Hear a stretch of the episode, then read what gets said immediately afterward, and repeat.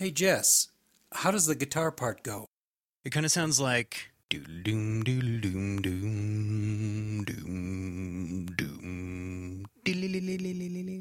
Oh, like this? Take my pod, take my cast, take me where the shows don't last. I don't care, I still see episodes I pay to stream. No more din no more moth, no more take that helmet off. Now that Mando's off Disney, you can watch Firefly with me.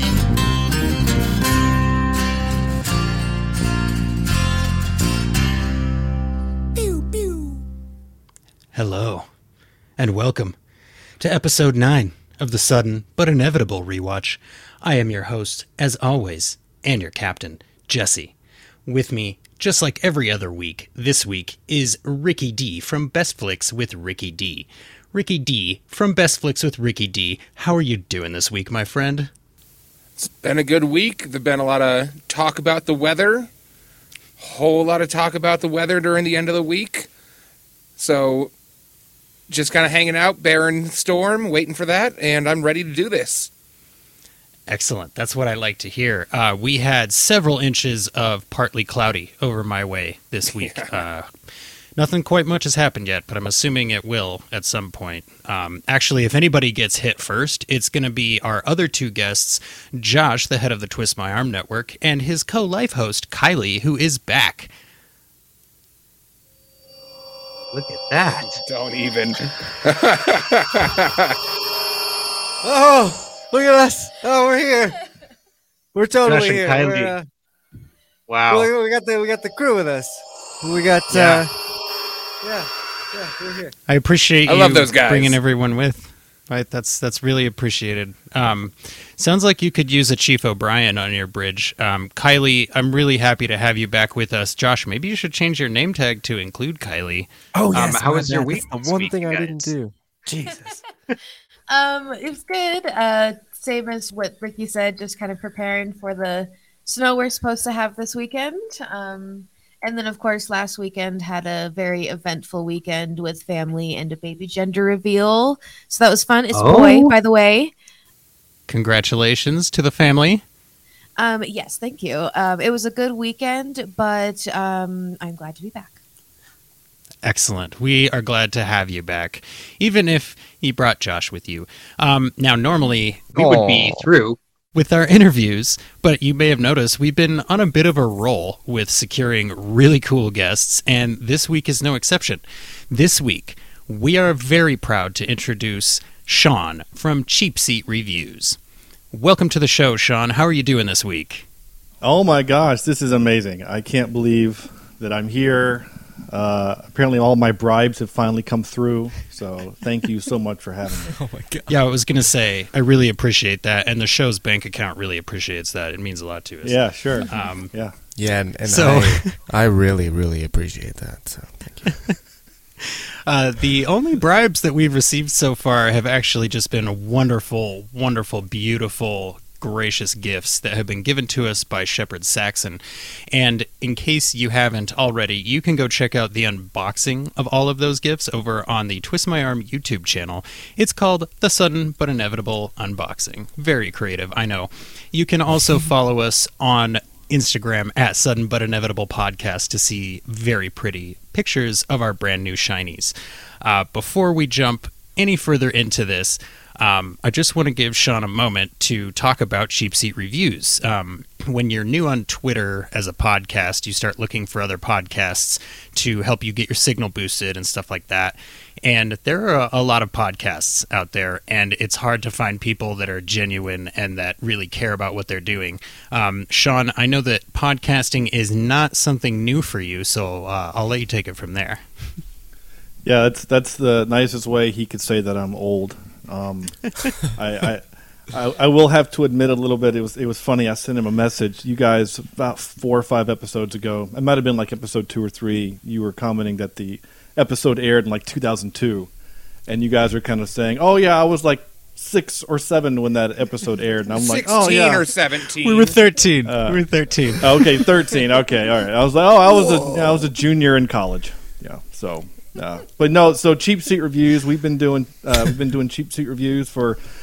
Uh, we celebrated our seventh anniversary uh, a couple months ago. Uh, we just released episode 337. Uh, it's a weekly weekly podcast. We review movies mostly on streaming. Sometimes we'll do like a spoiler cast if we're doing something um, that's in the theater.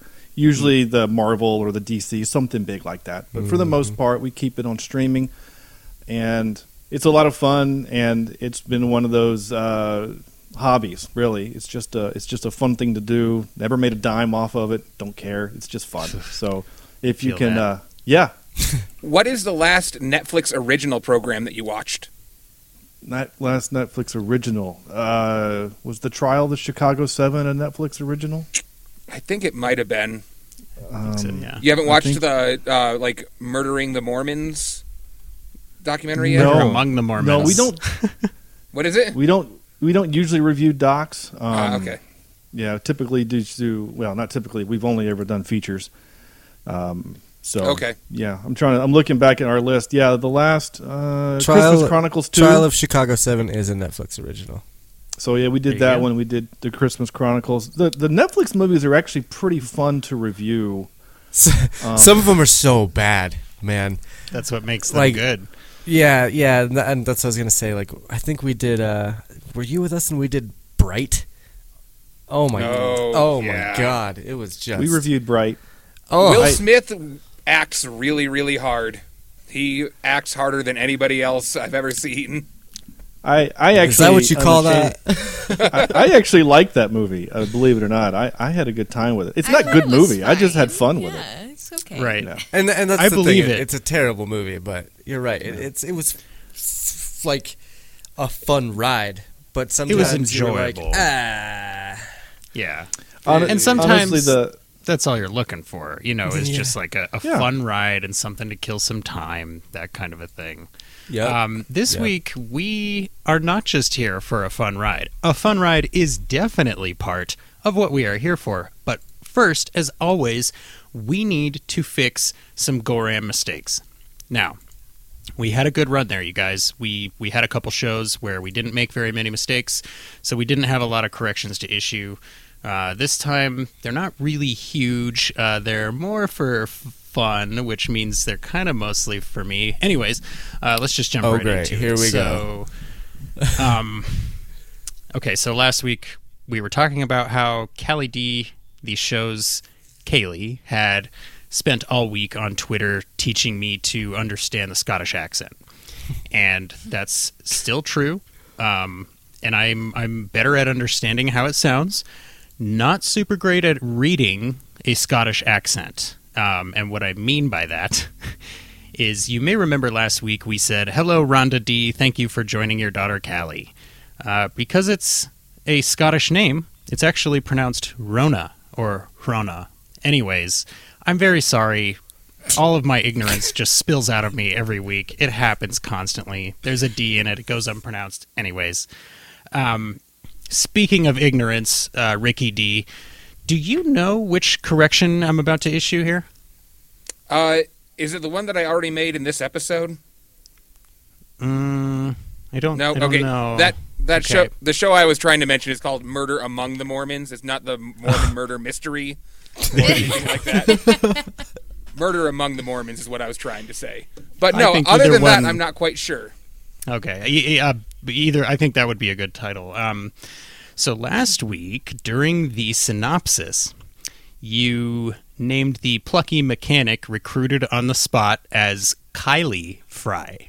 So normally I would let this go, considering our show's proximity to a Kaylee, a Kylie, and a Callie. But you pointed out my stealth edit two episodes ago, and now there shall be no mercy. So You're like that guy Um, in the comments on the Facebook page who's pointing out typos right now. Um, yes, but to be fair, I also corrected myself when I mentioned the wrong character in reference to the laundry tunnel. So I am showing consistency, if nothing else.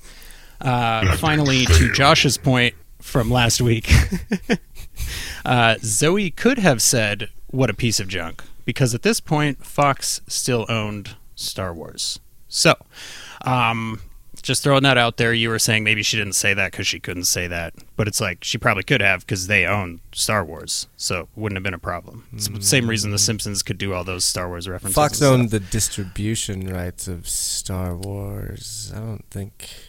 Yeah, let's not. I think George Lucas. that- They had to. They had to Let's go not through pretend Lucasfilm Fox wasn't just in any of that charge. All the Family Guy episodes and all of the other. Nah, yeah, the, don't even. the whole reason they weren't in charge was because George Lucas pulled out so he could have a toy deal. That's why. That's why everything under the sun had a Star Wars reference because George Lucas was like, "Yeah, go for it. You're good.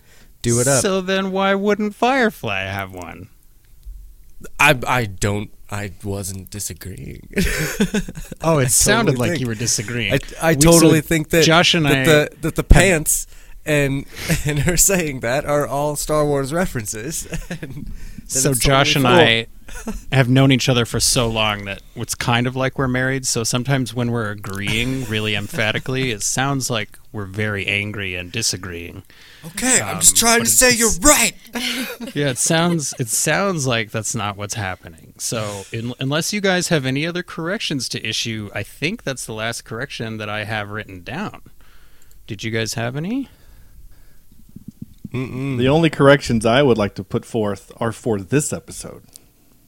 Here we go. Oh, Yeah. already. Hold on and- to your butts. no, no, and this is great. This is great. So again, old guy, I watch things with um, subtitles on.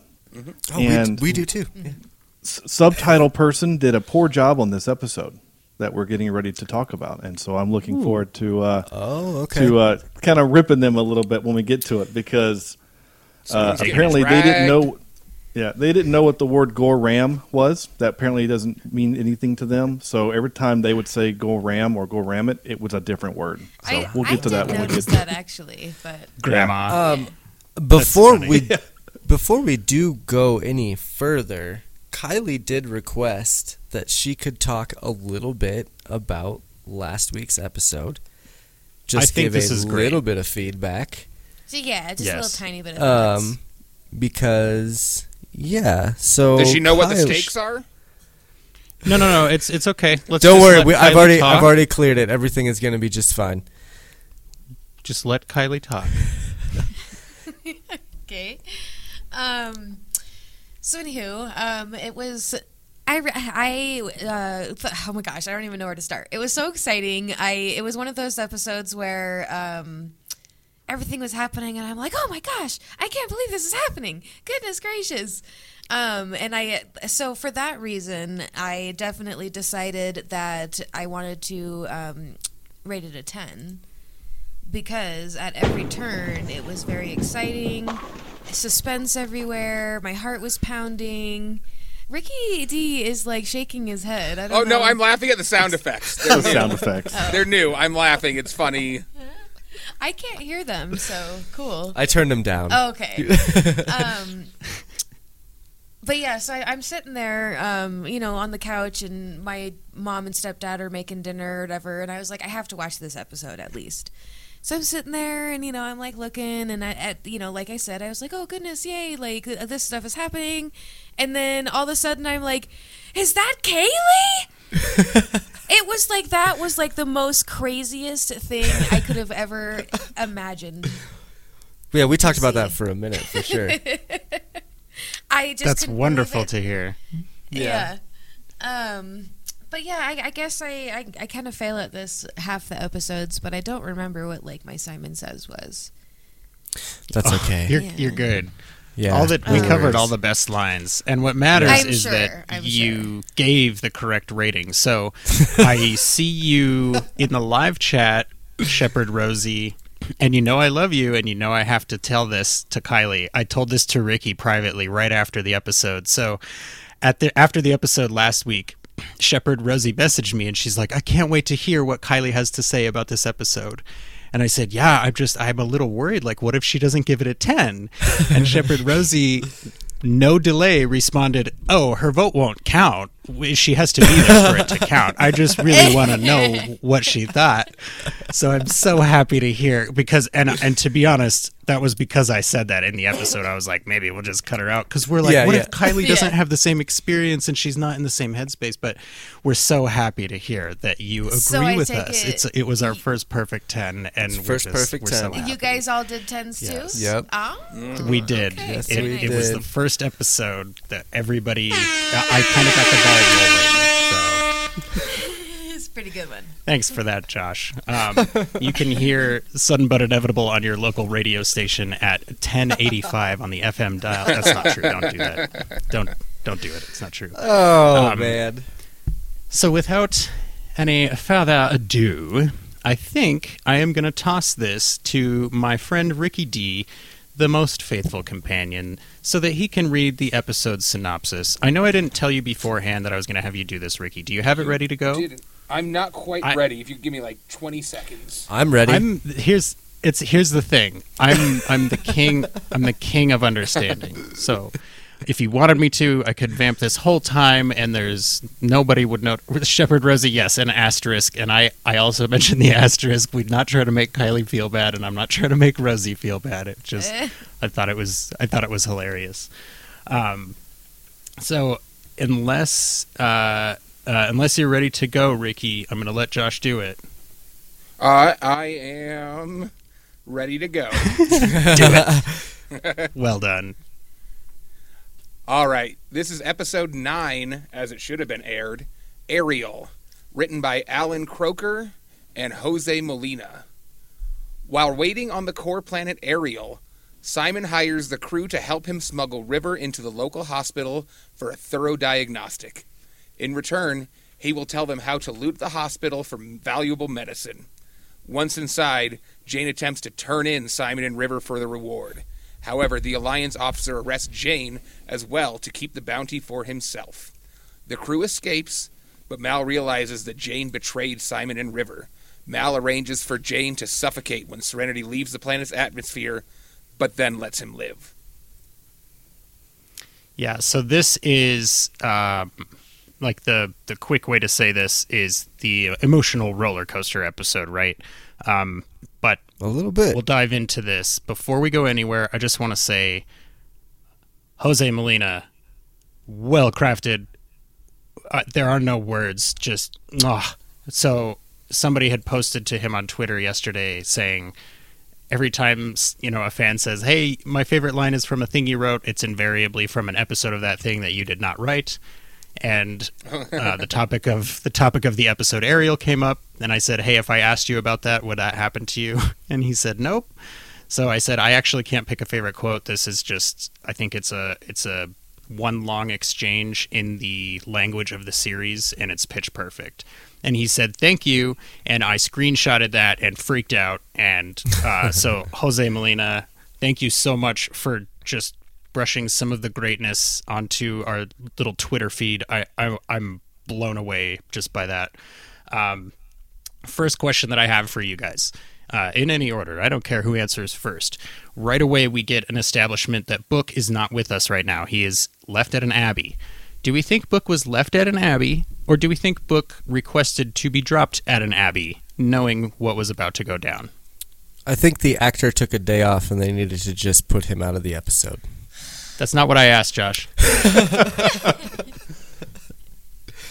Well, that's my Hey, answer. Mike. So Somebody else When answered you're correctly. asking, I was gonna say when you're asking what's about go- to go down because we didn't know about the heist until they got there. So are you talking about? Ah, mm, but as soon as Mal and the crew get into Alliance waters, y- you know they're going to find some dirt.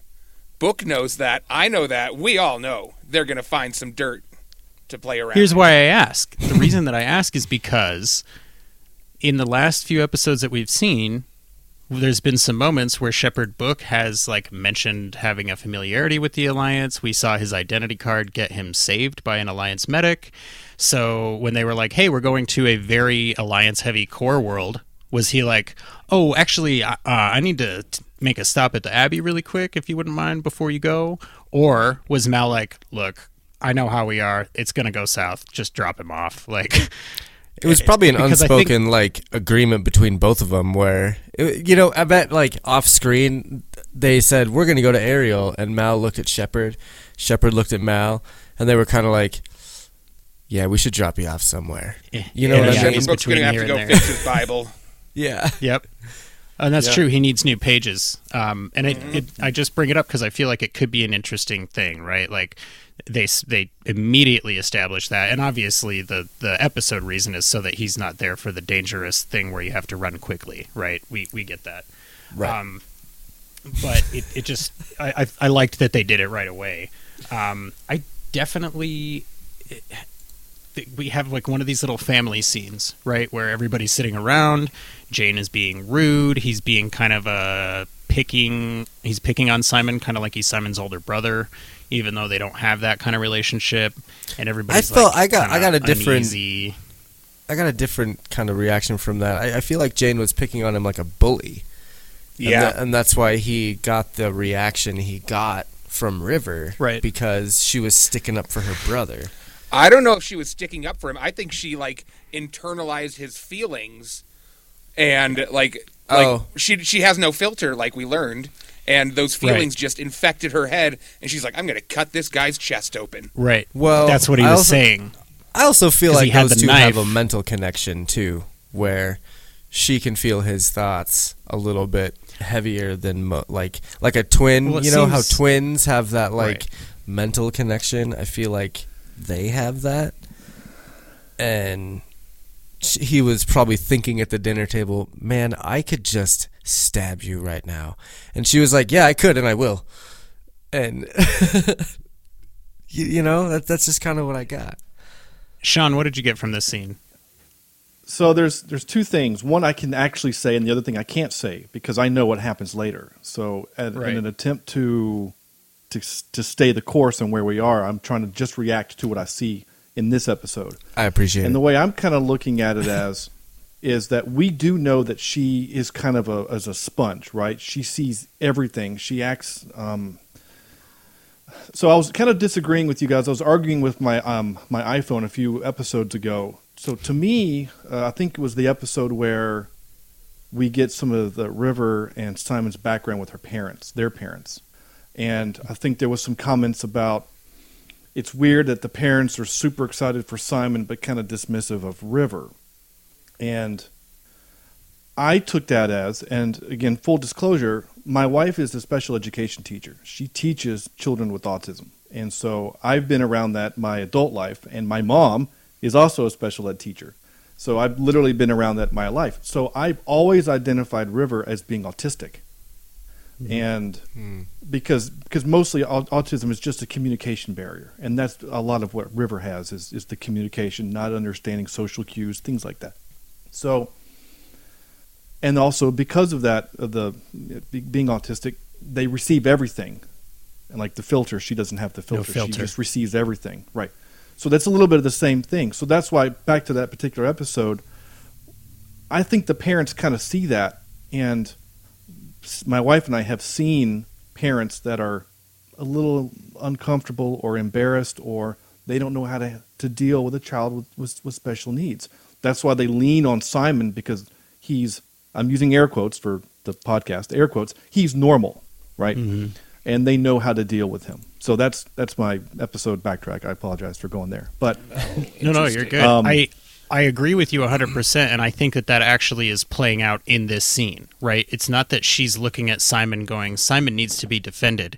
She's looking at Jayne going, I see a knife, I see malicious intent, I see potential danger, and it's all coming from him. And how do I mirror that? Oh, I mirror that by grabbing a knife. And I wrote um I forgot about this scene. I was definitely taken aback when River just pulled that knife across Jayne's chest like she was drawing curtains. Like so casual. Just uh, drag this across your chest. like definitely stood out to me. I was like, "Oh, I forgot that that happened." I kind of thought the doctor was gonna stand up and punch him in the face, like finally stick up to you know stand up to the bully. It's not proper. But I well, okay, but it, it I just it kind of seemed like it was boiling up to that point, where he would, you know, he's been picked on too much, and he's gonna actually punch him in the face. And like in mm-hmm. my in my notes, I was like, pretty sure Doctor's going to dot dot dot. Holy shit, River went crazy. Never mind. Like in the middle of my writing notes, it was like, oh, okay. Yeah. So River's gonna, and I, yeah, we get this scene where the doctor is patching Jayne up, and Jayne is talking about him like he's not there, right? Right. And and Mal is like, "Hey, you know, what's your problem? What are you going to do about it?" And then Jayne gives this performance that's almost convincing, right? He goes, "What about you? What about Kaylee? What about Inara? What about everybody else on this ship? What if she comes after you guys?" And if you look right in his eyes, you can see that that's just worry for himself that he knows well enough how to mask as worry for other people. So it it was really really well acted by Baldwin in that scene, I thought. This was really an episode of growth for Jayne.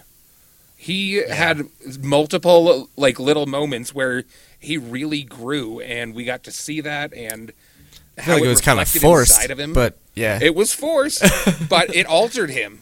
It altered him, and I think it was a good moment for his character. Yeah. I think he, Simon, and Mal all experience some growth in this episode for sure. To your point, Ricky, what were you going to mm-hmm. say, Sean? I was just going to simply say that that guilt is a powerful motivator, and at the at the end of this episode, you know what what Jayne experiences, I think, is ultimately guilt and shame, mm. which is mm-hmm. probably Yeah. emotions that that person has never experienced because he's a dude that will kill for money, even if he's you're just bothering him, you know. But like, but in this moment at the end of this episode, and not to jump too far ahead, but you know he's feeling both guilt and shame of of what he did, Yeah. and you know, like you said, he now again, you're right. His his growth is forced on him um, by his own actions and then the actions of his captain. But you're right; Mm-hmm. it's it's powerful on him. I think Mal pounding that word crew into his head so many times over this episode, and then at the end when he was hanging out on the bridge, he was or not on the bridge but the landing gear, the ramp. Uh, he was like, "Man, if it was the other way around, Simon would be out here. This isn't about me. This is about the actions that I engaged in. This isn't me and Mal. This is what Yep. I did." Well, and he to to your point, Sean. I think, uh, like you said, not to go all the way to the end, but there's plenty to talk Yeah. about, even if we do that. Um, No, I mean it happens. That's why we give the synopsis. But like um, the, I think that shame that does come across so well in that scene from Jayne is what Mal recognizes and what makes Mal ultimately change his mind because he's going, okay, old Jayne would never have said, um, you know, tell them I got shot or tell them something else happened. Don't tell them what I did. Old Jayne would say, yeah, tell them what happened and then tell them why you did it, and I bet you they'll mutiny. Like he he would have just said, you know, I don't care who knows what I did. Tell them it was for the money.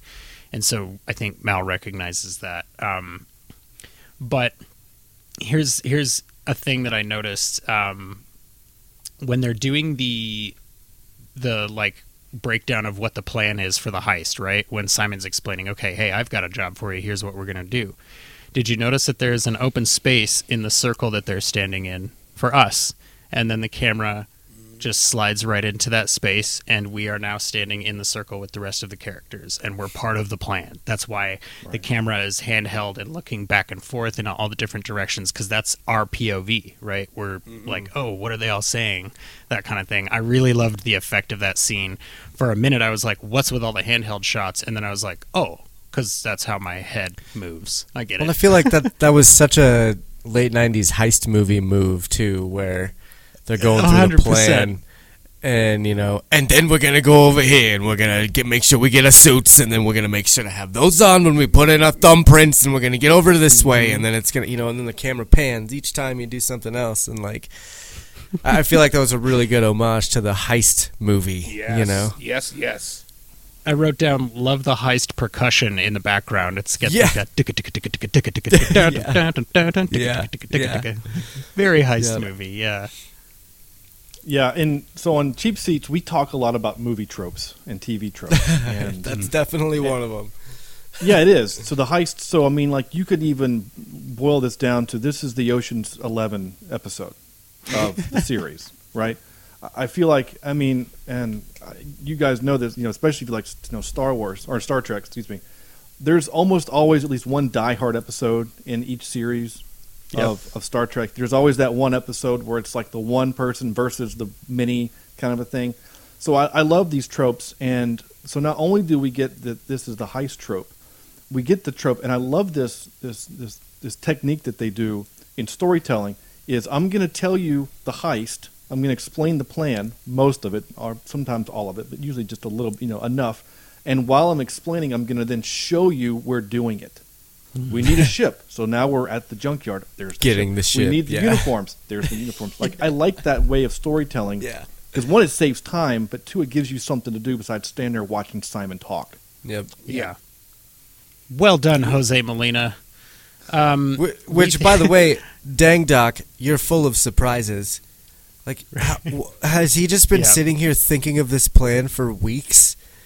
Like, if if we ever get to a to a hospital that we can do this with, I have just the the perfect plan.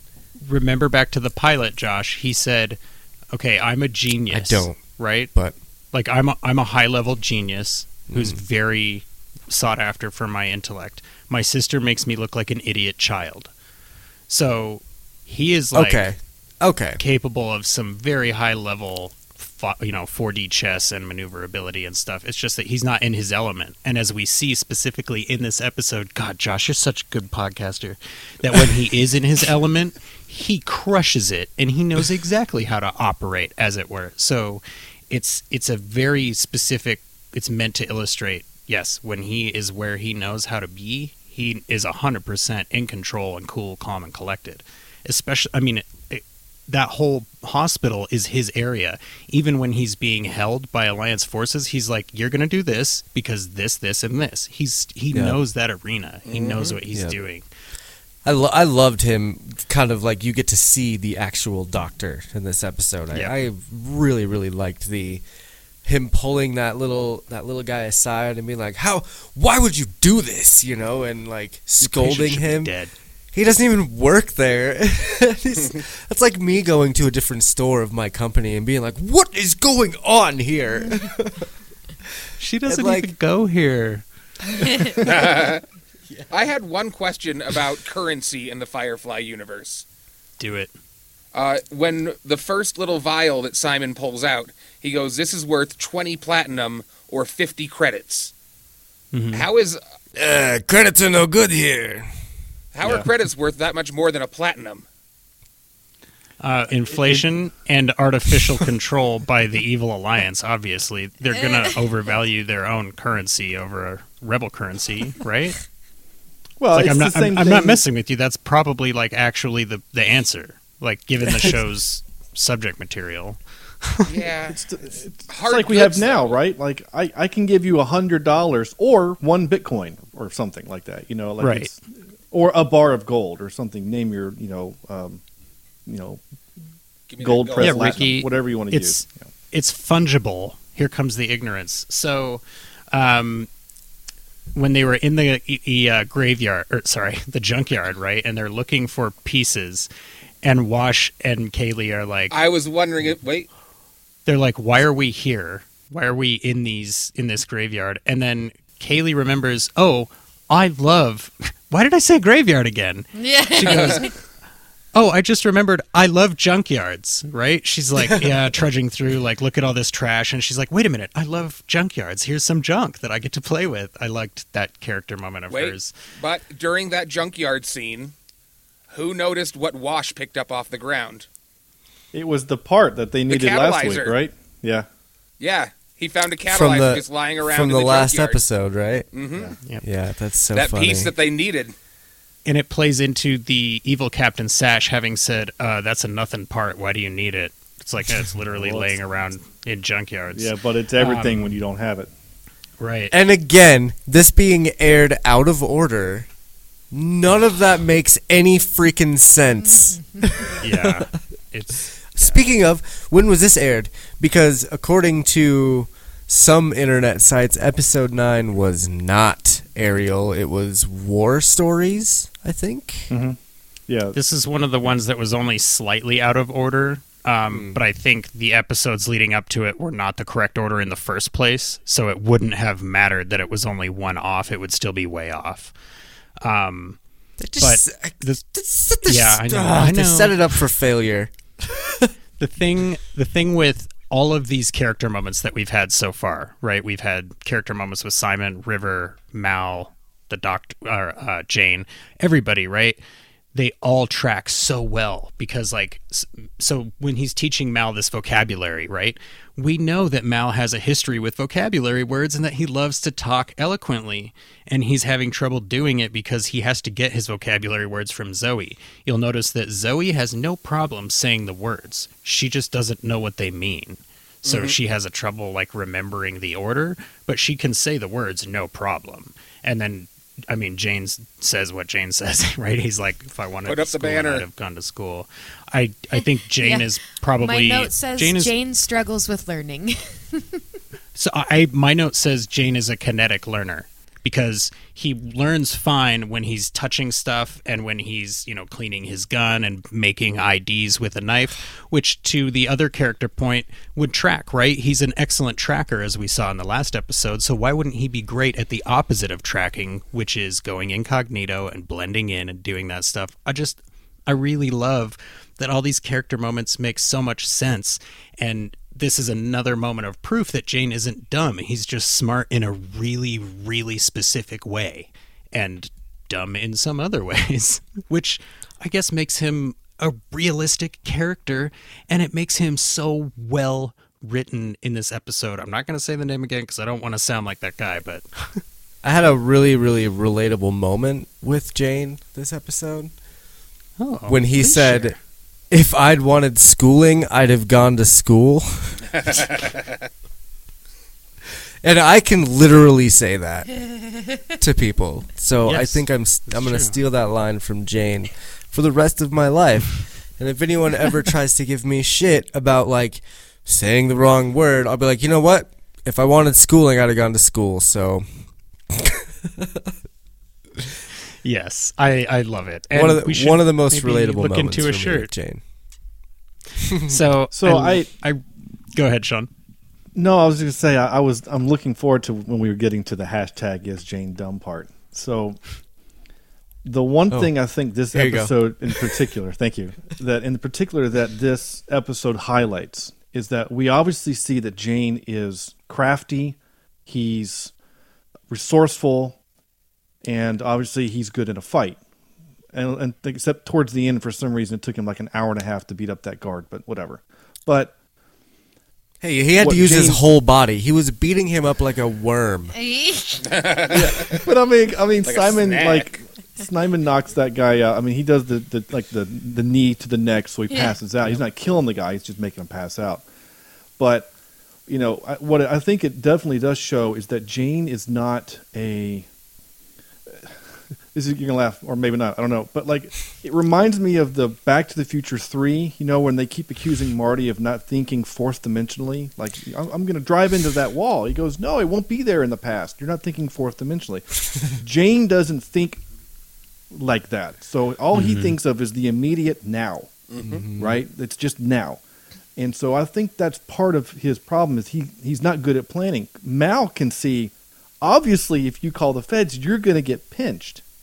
That's uh, that's obvious to Mal because he can see into not the future, but he can see, he understands things whereas Jayne He is- sees the variables. Jayne doesn't look at all the different angles of what could happen. Yeah. So it's yeah.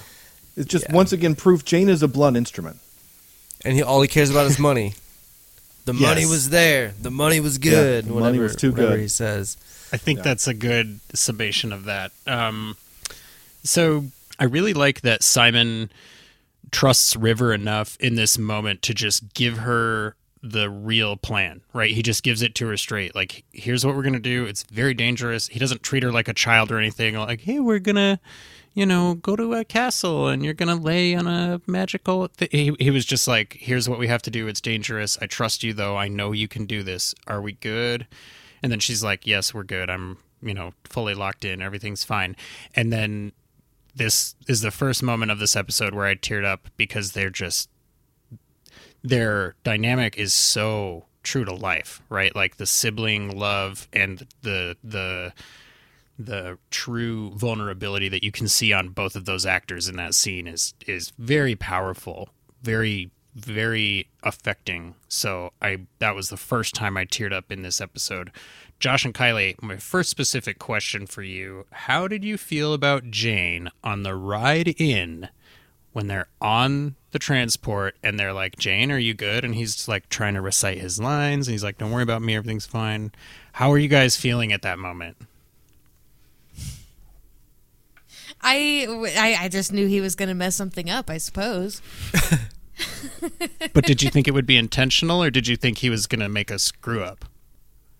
Oh, I don't I don't think I thought it was going to be intentional. No. I just Hmm. inevitably thought that he would mess it all up. I liked the conversation between Mal and Jayne. You got a little stabbed the other day. Make anyone a little ornery. Yeah, I totally Well- get why you'd freak out about that. Yeah, there was a lot of foreshadowing in this. There was Um, a like- when the, yeah. Heavy, heavy. Like uh, in my notes right here, everything will be fine when we wake up. Always a terrible foreshadow.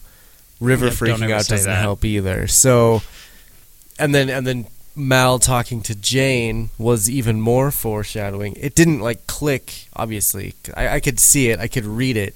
You know the foreshadowing, but until the actual thing came to light with Jayne, I you know I was like, what's gonna happen? What's gonna happen? Something crazy is gonna go down. Something crazy, and something crazy did go down. I'm glad that there was some mystery in it for you. I was worried that Josh would like nudge Kylie and be like, he's going to betray him, and then this is going to happen. So I'm really glad that that didn't happen. Um, I, try not to do that to Kylie anymore. She gets really mad at me when I do that because That's good. I try to keep it to myself. Kylie. it's pretty Yeah. bad. I I agree with her 100%. Um, I figured out where J.J. Abrams first equated lens flare with the future, and it is this hospital. So you No, go into the hospital, wow. and every freaking camera in this hospital is staring down the barrel of a like a painting work light for some reason, Why- and there's just flare on In my- everything. In my notes, why does it look like a horror movie? Is what I had said. Yeah, well, I mean, the answer to that is because it's a horrible place and it's meant to induce unease and a sense of dread. And, you know, this is not the kind of space we're used to. We're used to enclosed, warm colored spaces like Serenity, not big, open, neutral, Sure. or cool colored spaces. This is And I guess that's bad. that's one of the best things about this show in particular is the coloring of different. Like last episode, it was at its best, where Yes. you know in the past it was a different lighting, and in the present it was a different lighting, and and you get different feelings from that. Um, I always love when filmmakers and stuff can actually use that to their advantage. You know what I mean? Like they know how to use lighting to When their they speak the right because- language. Right, because like with this, immediately the second they walk into the hospital, I was like, "Oh, oh mm, what's going on here?" You know, and and it was it was great. It was great to you know be put at at unease right away. And I really like the immediate, like, subtle point of criticism of bureaucracy in general, where they don't actually end up needing any of the lines they rehearsed. He's like, Yeah. hey, we have two dead bodies. And they're like, cool, get out of my face. Don't care. And they're all like, oh. Cortical okay. electrodes. Yeah, and then he word vomits, and I'm just like, God. He just wanted to say he had been practicing those lines for like a week, and he's like, Yeah, "There's by- no way by I'm God, getting out of this without say it. saying my goddamn lines." It's fair. That's how I would be. I'd be like, "You you forced these lines down my throat for a week, and I'm doing it." You mentioned the like bureaucracy that's so obvious walking onto the Alliance ship or the Alliance, I guess Ariel, the Alliance uh, world. World. Uh, one thing that I thought it was cool that they made note of is when we were watching Jaynestown, I had a moment where I was like, "Oh, are we stealing from the poor?" but obvi- then we went to no, it's from the magistrate. We don't have to worry about it. And then we have this other moment where it's like, "We're stealing from a hospital." Eh, mm, no, don't worry about Let it. me, let me explain. It's a bad yeah. guy hospital. It's they'll a bad be re- guy they'll be resupplied in an hour. of It's. Right. fine. It's it's yes, it's not that it's a bad guy hospital. It's that they have a very robust supply chain and want to avoid looking incapable. So, uh, I'm really tempted to go further on that exact point, but I'm gonna refrain right now. Yeah, you can't. Um, so I really like that Simon sucks at laying low. Like we've already established before that Simon sucks at reading a room, right? And this is a another thing that tracks with his character that he can't lay low. Um, and I like that it's a trait that the Tam siblings share. River is there. She knows it's a dangerous place, but she also sees this guy in trouble and she looks at Simon terrified and says, You have to help him. And then He Simon actually to die. Yeah, and Simon gives her this look of like, I shouldn't. And then immediately his face resolves to, but I'm going to. And he walks over there. And I got to say, the show does medical drama really convincingly. Like, uh, that was an, quite the adept spin into a suddenly new genre. And it was very well executed, I thought. And one of the great things about being in the future, you can make up words and it doesn't matter because we don't know what they mean. You know what I'm saying? It's not like there's Yep. actually giving him push three cc's of ibuprofen because we know what Right. that means. So when he says, Dilaftin. "Yeah, exactly," it's like, is that a thing? We don't know. I mean, maybe there's a medical student that listens to the show and says, "Oh no, that's a thing." That you know, but I just We're always assumed it was willing to learn medicine. here. We also got two shots of those wireless defibrillator things. Did you notice the Okay. defibrillators he used were Okay. wireless? Okay, quick And question. they were spoons. I think I use those to cook eggs with. Yeah. if if one of you guys with a functional uh, cortex connection can let me know, isn't the way that a defibrillator works to actually stop the heart so that it can be like restarted on the correct rhythm or something like that? Like it fixes arrhythmia by stopping it, and then it can be. So defibrillator, I think, is is main mainly used for like heart palpitations. So when it gets off Right. it like recenters it. Uh, the paddle, but doesn't it the do paddle is like the electric shock thing. We need Justin. Where's Justin? Well, anyways, my question is that when Zoe just casually tapped that guy with those, did she stop that guy's heart? Like, is he Probably. immediately dead, or was he like knocked out? Like, that's what I wanted to know. I don't know how a defibrillator works. I've so got I've got it on Google Oh. if you if you want. Yep. Yep. Go, Ricky. All right. Defri- defibrillators are devices that restore a normal heartbeat by sending an electric pulse or shock to the heart. They are used to prevent or correct an arrhythmia, a heartbeat that is uneven or is too slow or too fast. Defibrillators can also restore the heart's beating if the heart suddenly stops. So I don't think it does anything to stop Oh, the heart. It just Okay, evens it out. it will restarts But. I'm. I mean, but if, if you, think about shock it, somebody way, like that, well, but to fix a, a rhythm, uh, like an arrhythmia, it would have to stop for half a second so that when it beats again, it's correct, right? I just am worried We that are not Zoe doctors. casually murdered that guy. That's all I'm wondering Well, about. do you think she I think- cared though? Um, Well, He's an he was- evil doctor. Yeah, he I'm was pretty just sure being a she's jerk. He killed wasn't other a- people. Well, I I look at the way I'm looking at it simply is that the camera keeps looking back at the guy on the ground. Zoe keeps looking back at this guy to check to see if he's going to wake up. I think that's the show's way of reminding us that she mm. didn't just murder this doctor. I guess, That yeah. she, It was you know, she- manslaughter because it was incidental. I mean, you know, maybe he eventually passes out because he dies on his own vomit or something. I don't know, but th- th- we, we're going to leave him on the cold He had a floor in the supply closet. Yeah, I do Okay. want to say that uh, the guy that plays that doctor, his name is Tom Virtue, and he is credited as the pompous doctor. So even says doctor, even in the means you come credits, he me. deserved to kind of be shocked. Yeah, that's that's like putting your script reader right into your character title. Like that guy doesn't have to read his script; he just has to remember the gist of his lines. Yeah, he was in a lot of stuff. He was in, gosh, that guy is that pompous doctor has been in like everything: Agents of Shield, American Horror Story, Iron Man three. He's in a lot. Mindy Project, Children's Hospital, NCIS. Like that guy is popular. everybody's been hmm. in NCIS. I mean, I'm, I'm He's surprised I yeah. haven't. I mean, it's yeah, it's been on for what, like twenty nine years or 20 something. Oh. Like, 20 Known years, for 20 even That's Stevens. what I, I was, he's the dad. I was like, I know him from somewhere. it's totally even Stevens. now, how old do you feel, Sean? All right, so let's let's have a moment here for Summer Glau's eyes that are just bathed in emotion this entire episode. She the expression on Summer Glau's face that she is able to communicate, it just blows me away. And I had a I moment think that during that's this episode where I was like, she is just beautiful. And it, oh you know, gosh, yeah. her character doesn't really need to be beautiful, so it's not focused on very Right. often in the show. But wow, Who? Yeah. What are we talking and, about? and you're not River. Uh, the girl that Oh, plays okay. River. Okay, Su- sorry. Summer Glau.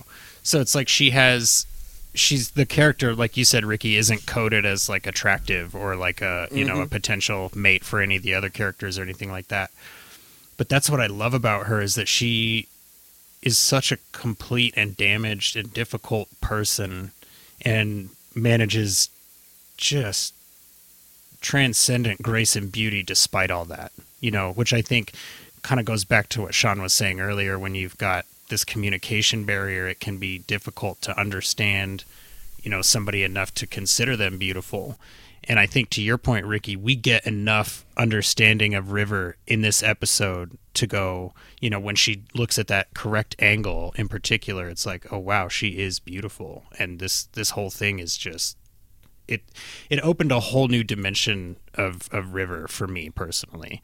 Um, and it's I, like I said, I think it's mostly in Summer Glau's face. I think it's mostly just the way that she emotes. Um, if you guys have any River or Summer Glau gushing to do, this would probably be a good time so we can get it all out of the way. I just I know that I that's how I am.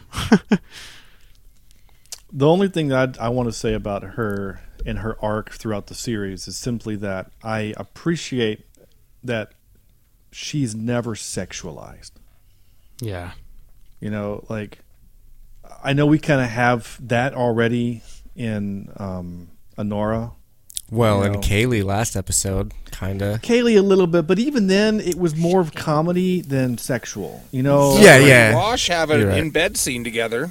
They yeah they they Right. do, but it, He's saying the River but- character in She's the- particular isn't sexualized. Right. But even the Zoe part, it's more sweet because it's like husband wife kind of thing. It- It's you know what I'm saying. Like we never ever. Um, maybe this is a spoiler. I don't know. I'm sorry, but like we never. There's never a moment with Summer or with River. I mean, where she's in something that would be considered like you, she's never portrayed in any kind of sexual. And I think that's actually great that they do that in this show. Yeah, she never gets slave we laid. That's good. Right. Yeah. Yeah, and then she did So- the they they did the thing where she like she was nude in the first episode, right? Where she was like in the case and everything, but Mm-hmm. it wasn't like meant to be like it wasn't shot in a leery way, it wasn't shot in a way that felt creepy or anything like that. Um so here's the thing. Um, Mal and Zoe are using their own hands, right? So did they get fake fingerprints and I missed that, or does the Alliance not have their prints, or they do and Mal and Zoe don't care that they do? Or... I think they kind of covered that in the montage when they were getting all Did their they- suits ready. I don't Did think get they, did fingerprints, but they alluded to it because they did cut out the pictures for the IDs and go through like different Mhm. scans and stuff. But it was really maybe quick. they were able to hack in and put their thing, fingerprints into the system or something. Well, Kaylee was able to hack in and tell them where to go when they were running, so I would assume she could probably hack in and get the fingerprints uploaded. you know, does that mean she's the guy in the chair? absolutely. She's the guy in the chair. Yeah. she is. She's uh, Which makes sense because she's the would be mechanic too. Tank in the Matrix, or Oh. uh, Dozer Or Ned on in Spider-Man. Matrix, right? Yeah. Well, I mean, there's also that I don't know. is- Yeah, Ned from Spider-Man is that reference I'm making, and the back to our Ocean's Eleven analogy. It's it's whatever that guy is. I can't remember his You name. even go- He's Go so He's- far as being Emilio Estevez from Mission Impossible. Because he was one of the first on in the guys in the chair. and then he got on an elevator, and that's really uh, bad. That's why he should have never gotten out of the chair, man. That's what happens when you get out of the chair. You get smashed in an elevator. We learned that from Emilio. yeah. Yeah, I don't know. it- yeah. So it, it is a, like again the reason we give the synopsis at the beginning is so that we don't really you know if we go out of order it doesn't really matter but i will take this moment just to say josh and kylie do you have any notes that you feel like we've skipped like chronologically you feel like you missed getting out and if not what is your next note that you guys Hmm. have I did. I loved the death pods. They're not body bags. They're like Oh, yeah. little mm-hmm. death pods that Those you put look them in. exactly like what's strapped to the roof of every third Subaru in Colorado. Yes. That's Yeah. actually what Yep. they are.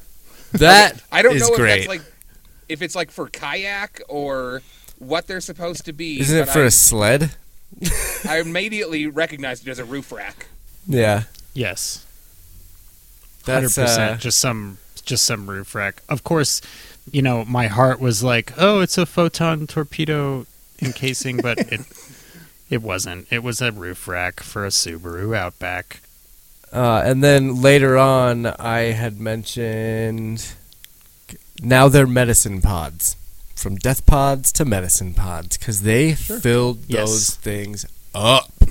Holy cow! What a what a what a beautiful dichotomy, right? You take the fake dead people out, you put in the life giving medicine that will also bring money to the crew, which will save their lives. Yeah, it was Yep. it was a really it was really solid, and it was it wasn't like beat you over the head level of like you know here's this obvious visual metaphor it was like all of this stuff tracks and it makes internal logical sense that they would do this so it doesn't feel contrived it doesn't feel forced it it just it flows so well um, yeah, Kylie, did you have any other notes from where we're at right now? Not out of chronological order. I'm good.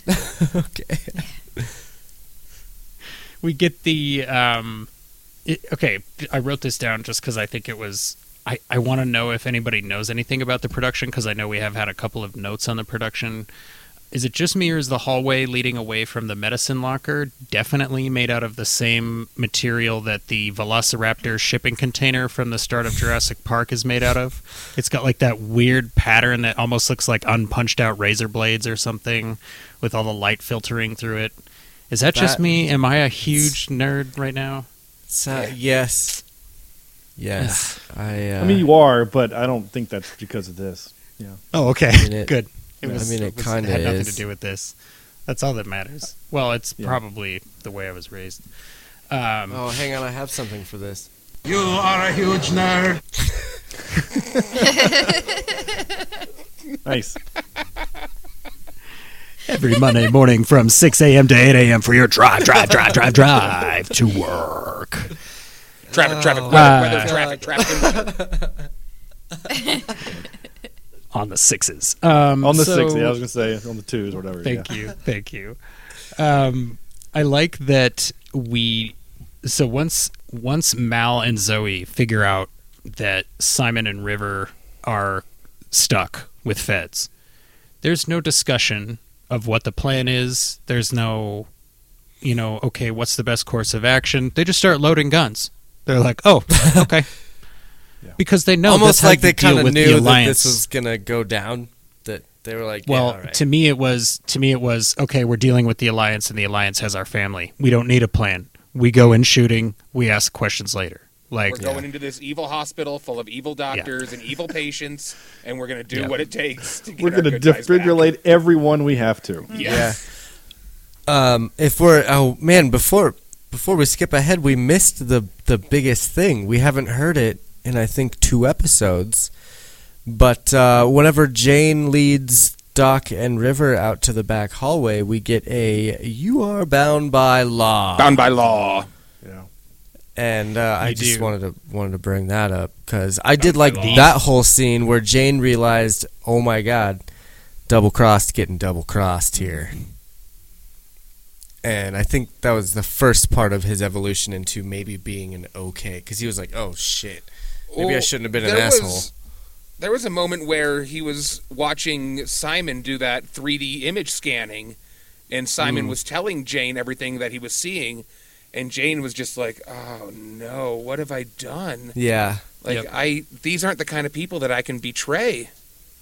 yeah. but it's too what late. did you 'cause What I've did you say done it. about the effects when when he was looking at the at River's brain?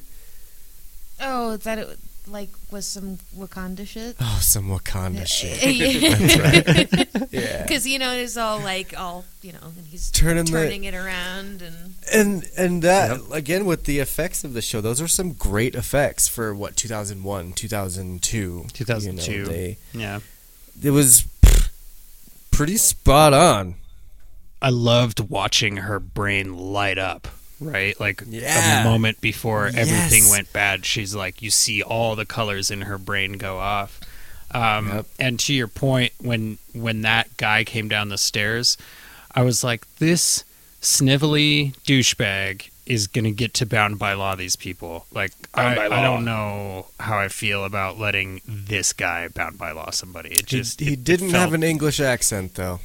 He didn't have an English accent. I mean, he did. Here's the thing: the line was delivered, or the line was well written, and Mm. it was well delivered. His face just doesn't match sheriff or like lawman to me. His face matched like evil space captain Sash from the last episode to me. so, if you're gonna bound by law people, you need to look official. That's that's Bound just by You just need to have a, a sick mustache that twirls around, and you He come just- out. He just "Man, seems like bound the by law." dude that he got a desk law. job. Yeah, he got a desk job at the force because he sucks at something, and so the Yep. only reason why he's making this caller is because Jayne called him. He was the dude Yes. what answered the phone, and so Mhm. that's why he was all he he he he he. He's excited because he was going to get his big day because he was going to bring in the Tams.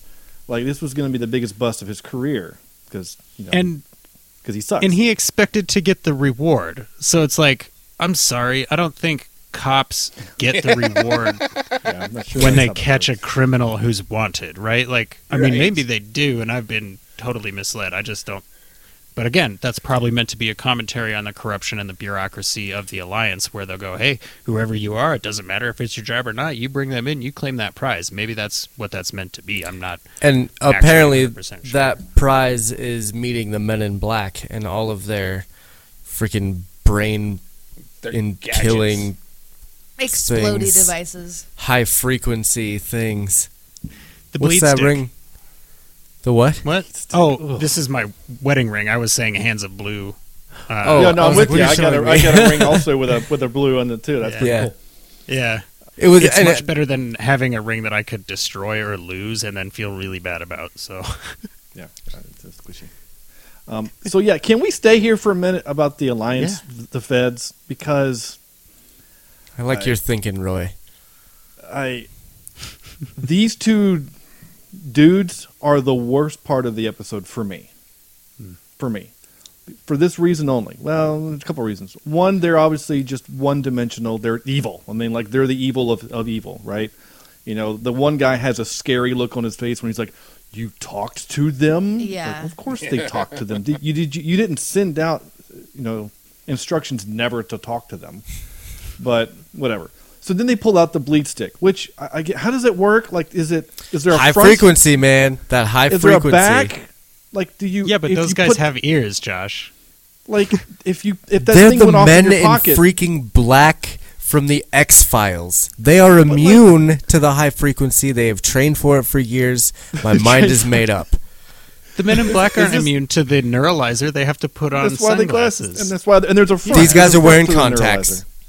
Neuralizer. And I think Sean is making a valid, Yeah. No, I think Sean is making a valid point. That I'm that's sorry. a It's a weak- very I'm the, sorry. dis- the device is way too nondescript. It's like a tube. You could just fall on that and accidentally Yeah, but then a we wouldn't have gotten that cool scene of that guy like bleeding from all of his seams. Okay, and that's but- almost that but- almost makes it forgivable. Does it though? Like, it's terrifying. Yes, it's it's incredibly terrifying to, to, to die that way. It sounds painful, but guns are just as terrifying. Just shoot people. I don't understand why. no, we have you to have torture to be them. menacing and let people But know this- that the way that I'm going to kill you is way Is worse horrible. than the way that I- guy's going to kill you. Right. I know, but but there was. I'm probably going to cut out part of your brain too. Yeah, I, I- I, I- know. I just I think I hear where you're coming from, Sean, where it's like you don't have to layer evil on these guys like 15 times, right? You can just like Roy, are you seriously talking about the movie in the effing Yeah. group chat? Kick him out of the group chat. Are you kidding me? I'm not kidding. Get rid of him. Um, unless he can calm down. That's not cool, Roy. You don't need to layer Oh. 15 levels of evil on this guy, right? Like we we Yeah. know they're evil. They have weird faces. They've killed people. They're in suits. We don't need them to be like a, a, a, a maximum level of evil. To Sean's point, I think I think I, I agree with where you're coming from. Um, But they But still are maximum level point- evil. No, they are. To Ricky's they are. point, I I want them to bleed uh, from all of their their pieces because they're really Their bad. seams. And, yeah, They're seams. right where they got yeah. seams Please. together. Yeah. yeah, the finger. Yeah, They it's- they I went mean, all uh, stigmata on it. He just like It's you know, bleeding from the eyes and and, everywhere. th- and that's that's pushing. I mean, that's pushing. You know, TV fourteen whatever level for two thousand two. I mean, that's TV that's fourteen. whatever it's called. You know what I'm saying, right? Like, like Yeah. that's Well- something. If I saw on FX today, I would be like, okay, it's on FX, fine. But if that was on an episode of NCIS, I'd say, oh, they've gone another level.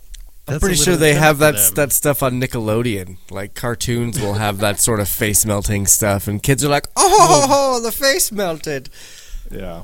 but but with slime, right? Um, so in every in in every chase scene that I've ever seen in a movie or a TV film, right? People would benefit hugely from just closing the last door they went through.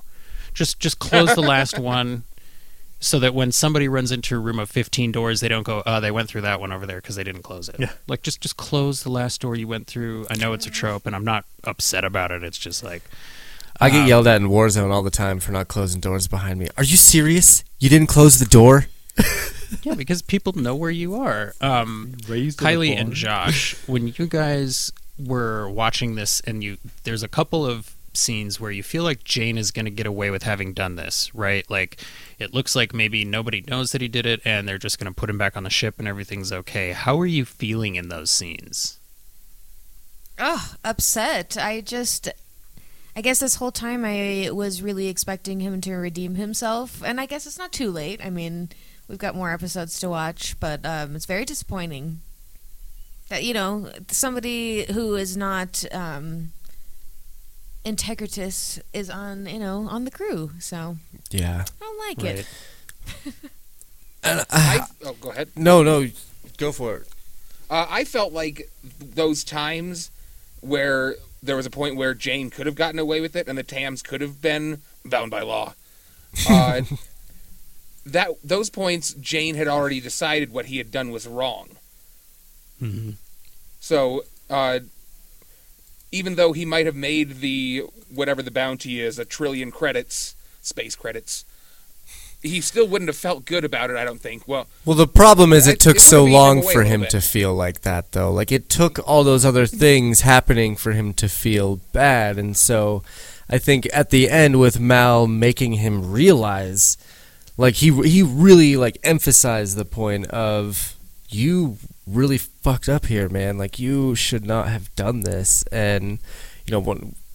You know, next time you decide to stab me in the back, uh, have the guts to do it to my face. Like he was Well, and it's not. It, to me, it's not that it's it's like. I- I'm not worried. Like, did Jayne learn his lesson? What I'm wondering is, if Mal didn't know that Jayne had Mm. done this, okay, and let's say let's even say Jayne did learn his lesson, but Mal didn't know that this whole thing had gone down. Would you be okay with that, or would you be like, no, there needs to be consequences for Jayne now? or would you be worried like oh there's going to be huge consequences later because i i was like even coming back to a rewatch i was i felt personally betrayed by jayne right like when mal is yelling at him and he tells him you betrayed my crew you can hear him almost crying in that right? Because he doesn't relish having to scream this at jayne. Like he didn't want to have to explain why you are like this is family you don't betray family right? Right. and it, it was just it was such a well acted scene on both sides of the glass there.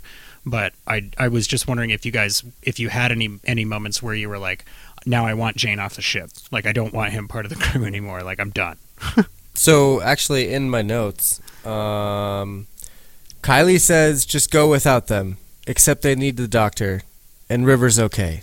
Just Jayne. Screw Jayne. Leave him behind. Yeah. That's uh, something we discussed. so yeah, I mean, I think the crew would have been probably better off without him. They could find some muscle somewhere else, you know. And yeah, and that's a good point, Roy. It does give Mal a different uh, kind of like if if Mal had used this, uh, like if he had said, "Oh, I'll tell him when I'm ready" or something like that, and used it as leverage on Jayne, that would give Mal like a you know a different color to him. But I think, um, I think that moment where Mal decides to keep him, I don't think even Mal knew that he was going to do that. I think Mal went down there fully intending this is it To murk you know, that dude. and- yeah. Well, not even. It's just like turnabout is fair play, bro. like Mhm. so. Um, Jayne does show remorse though, and that's I think, like we were saying earlier, that's I think why Mal makes that change because Jayne actually does say, you know, don't tell him what I did, give him something else because he's showing remorse and regret, and Mal knows that in Jayne those are new things, and that's growth. So I think that's why he keeps him around. And when Simon asks or is is like looking up at Jayne like he's his big brother and he's like he was amazing. You should have seen him. He was taking guys out left and right. It was so great. Thank you so much Jayne. Jayne uses another line that he's heard Mal say here. He says you're, you're part of my crew. Crew. Yeah. And he again you, it's just jayne being insincere but having the correct words. So jayne's not dumb. He's an opportunist and he's not eloquent.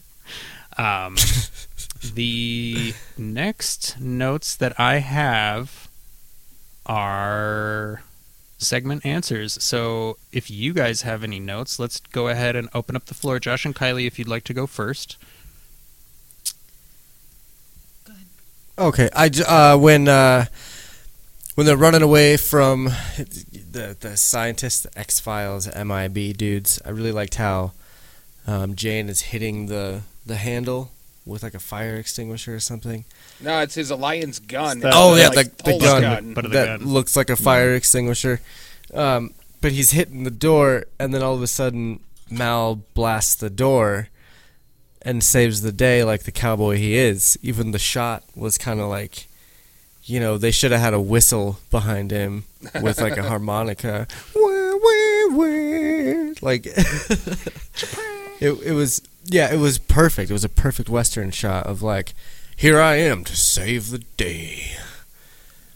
And the Yeah. look he gives is great, right? Like he doesn't have to say anything. He just gives them a look like, "Let's go." Yep. Yeah, it's that the head mm-hmm. nod. Just let's go. Yeah, That's great. What you got? It is a moment of almost Um, like Mal can't even believe they were that lucky. Like, oh, Yeah. then Mm. let's just go. go ahead, Kylie. Sorry.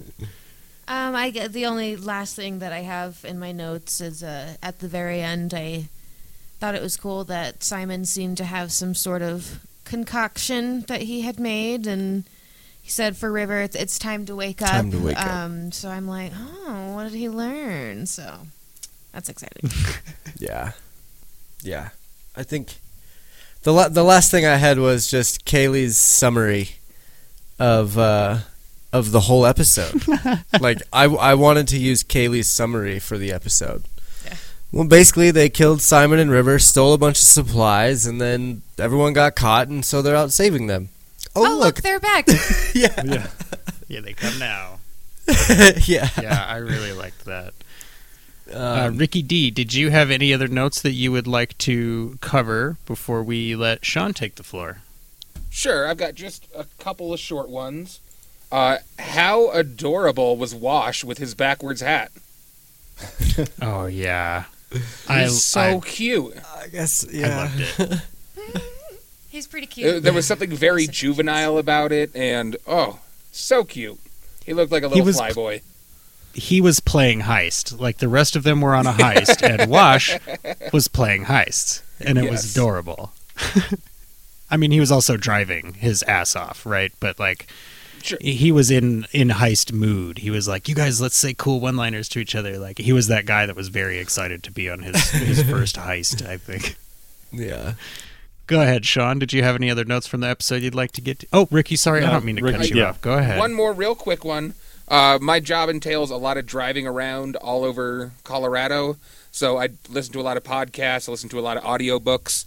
And lately I've been listening to an audiobook where uh, there's been a lot of British accents going on. So when Mal hit Jayne in the face with that wrench, in my head I go, oh, spanner to the noggin.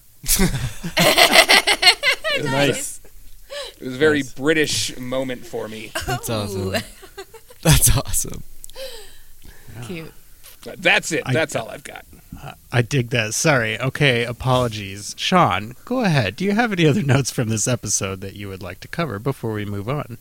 Yeah, just a handful. Like a um, couple little moments of acting that I really like. Some acting choices. So when Simon saves patient, patient man, there's shot. the camera looks back at River and Jayne, and Jayne, of course, is all anxious and wants to go. And River gives Jayne this look like, "Yeah, that's my brother. My brother just saved that guy." Like it's this super proud sister moment. I thought was really sweet, really sweet moment um, the part where River is talking when they've been captured, and River is spouting off stuff about Christmas and sneaking down I the presents. actually wanted to bring that up. That was my last note that I have.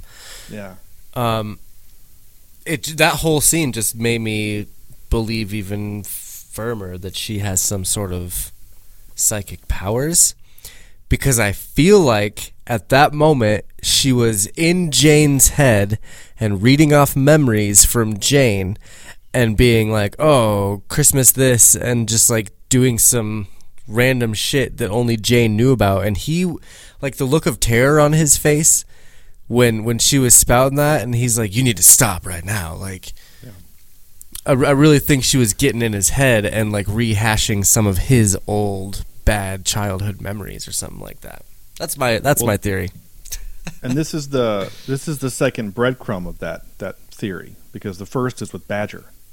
And Yeah. yes she- yes, she, yes. she gets into Yeah. Badger's head and starts talking about Badger. So Mhm. these are little breadcrumbs. All I'm going to say. i'm so Um, fucking good at this It's almost like they were written for you to find. The last uh, Screw you uh, guys. Specific, the last specific note that I have was um, I did write. Um, I know Jesse had tears in his eyes when Simon tells her it's time to wake up because that that got me. That get that gets me. Yeah. Yeah. It's It it's an emotional moment. Oh yeah. The love between those characters. It, I mean, like those actors. I don't know what kind of prep work they did or what kind of backstory they came up with together, but like the love between those two characters is so apparent. It, it none of it feels like acting. You feel that sense of like that. I don't want. I, I just want to keep her safe. I don't care if that means you know live on a spaceship in the middle of nowhere, if that means break into Alliance Hospital, or if that means talk down to this Alliance officer, whatever I have to do to keep her safe, because I'm the only one that really feels like I can communicate with her. And like you were saying earlier, even for me, there's this barrier there, and it's not a thin barrier, and it's not flimsy in any way, but it's just like you can see the dedication that his character has, and I think it's a credit to Sean Maher that the way that he looks at her is so loving and so, um, you know, not it's it's almost paternal, but paternal in the way an older sibling would feel, you know, kind of a thing. And it's it's yeah, I you're 100% right. Way to call that from across the country because I had tears in my eyes uh, uh, in that scene for sure. That was not, like I said, it wasn't the only one this episode, but that was definitely Yeah. The the correct call there. Well, it was that was the moment for me that got me in the feels. But and it's not just the acting. The writing is perfect because it does the thing, right? It does where you you set up the thing and then you give me the opposite as the payoff, right? Oh, is it time to go to sleep? No, it's time to wake up. And it's it's a beautiful line. And the fact that it's the brother giving aid to his sister is what makes it great. Um, the last couple little dumb things I wanted to mention was uh, fun stuff like uh, in the hospital room where, or sorry, the morgue. There's actually an LCARS style display panel behind River. I don't know if you noticed that. I Um, I was kind of uh, it was one of those things where I was like, should I tell my like I know my wife isn't gonna feel as excited as I am, but I also don't want to text Josh because what if he isn't there yet? Ricky won't care. I just No, I- what did you say? uh, I just figured you would just fig- see. So Yeah, it was like one of those things where I was like, I, maybe I'll just not make the note. So I'm really glad that you brought that up, Sean. It it was like in in my podcast, I at, at literally at the annoyance of my other co- co-hosts, I try to find a Star Trek connection in every movie that we do, and I'm usually Yeah. pretty successful. Either it has to be extremely old, or maybe really really new, or super low budget. 'Cause- but even the new stuff now, because of Lower Decks and Discovery, that there's some crossover things like that. But Yeah. anyway, that was that was it for my notes. All right. Well, before we move think- along, I'm going to do a final call I'm- here. Yeah, I'm I'm really glad that you brought up the uh, the River and Jayne moment. Um, I, the last thing I had is my last note was talk about sacrificing your body. When Jayne just did the worm on that dude and knocked him And out, then he was took really a fun. spanner to the noggin. Well, he did. he you did. did. and Simon Simon Simon uh, ragdolled into his guard as He well, right? Like, yeah, and his 'cause was a he's little like, more have ragdoll. skills. Like, that Right, would be me if I do tried to do that. Yeah. and he had the medical knowledge. He had the medical knowledge once the guy was down to put him to sleep without killing him. Yep. Uh, Yep. For a couple of minutes until the blue hands showed up. Yeah. Well, the bleedy McBleed people showed up. I think that means that we are ready to jump into our first segment, which, of course, as always, is called Simon Says.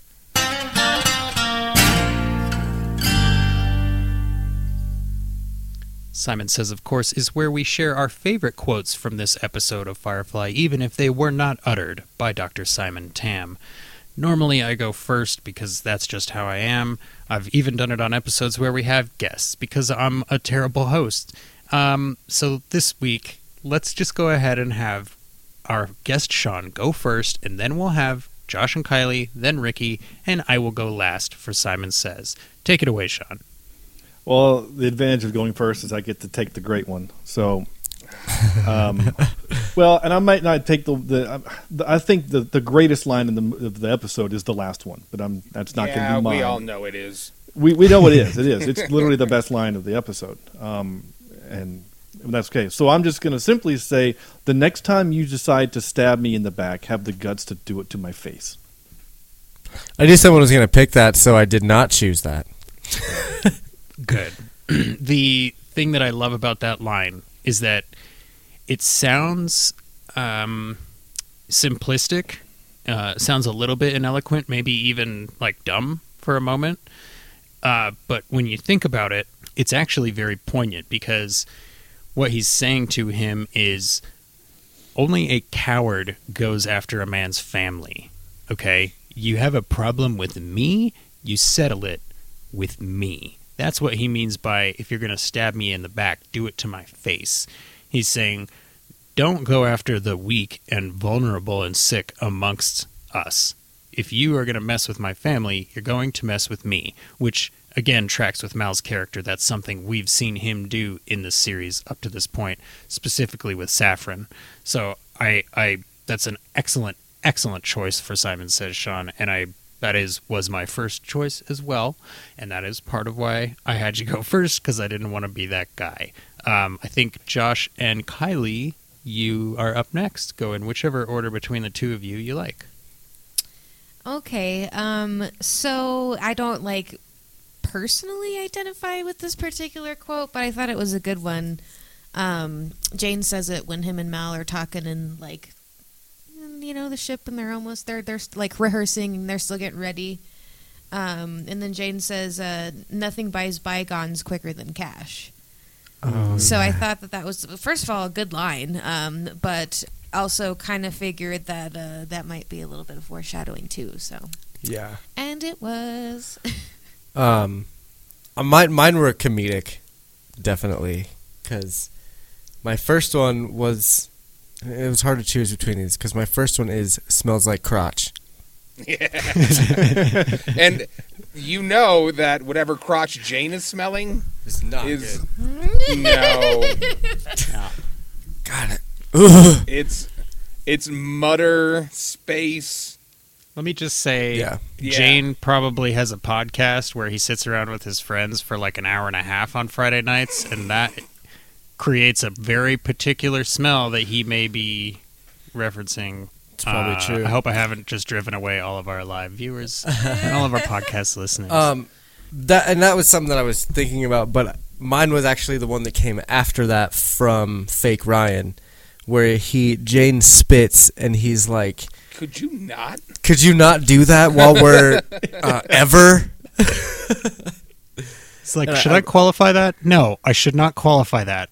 Just don't do it. Yeah, Like, like he's spitting on his whetstone in the direction that Simon is eating. Yeah. What a monster! Yeah,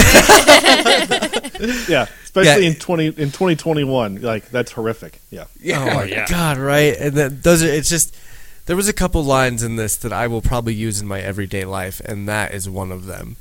Like especially at work. Could could you not do that? Like ever? but Um, the s- since my main was took, um, I think the, the the other one that I'll write down. I think I think Ricky's probably next, right? no. I'm that's that's what I'm saying. I'm saying the other one that I wrote down is like gotta be like 95 percent what Ricky's about to use for his. Nope. So I just want to. He's very all right, sure. Go ahead, He's Ricky. very I'm sure. Go ahead, Ricky. Uh, when they were uh, when they were learning their lines for all of the medical information. Really? You think I've got your line? No, no, no. Go, I, I'm, I'm Oh, waiting. okay. Go ahead. Oh, no, I, I was I was interpreting a look.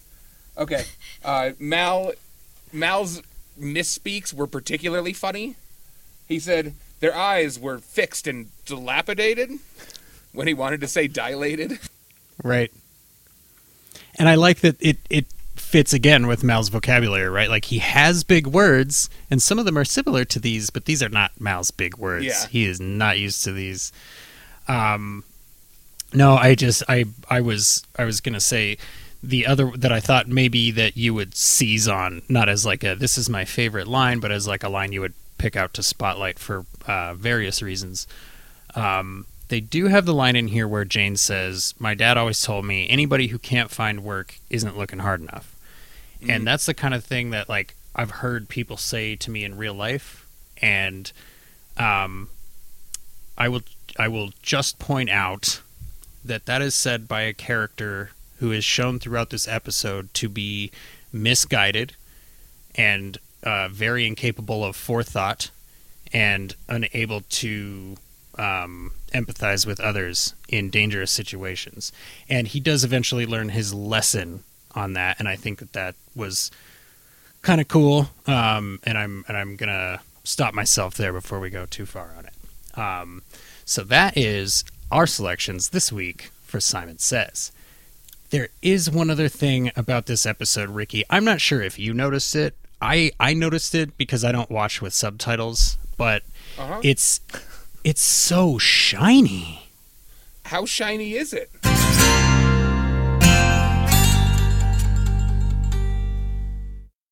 This episode is so shiny that again I'm going to defer to our guest because I don't I have my I think you guys probably might be able to pick my rating out of just how I talk about this episode, but I'm going to defer again to Sean and then we'll go to Josh and Kylie, then we'll go to Ricky and I will go last. So Sean, for you, how shiny is this episode?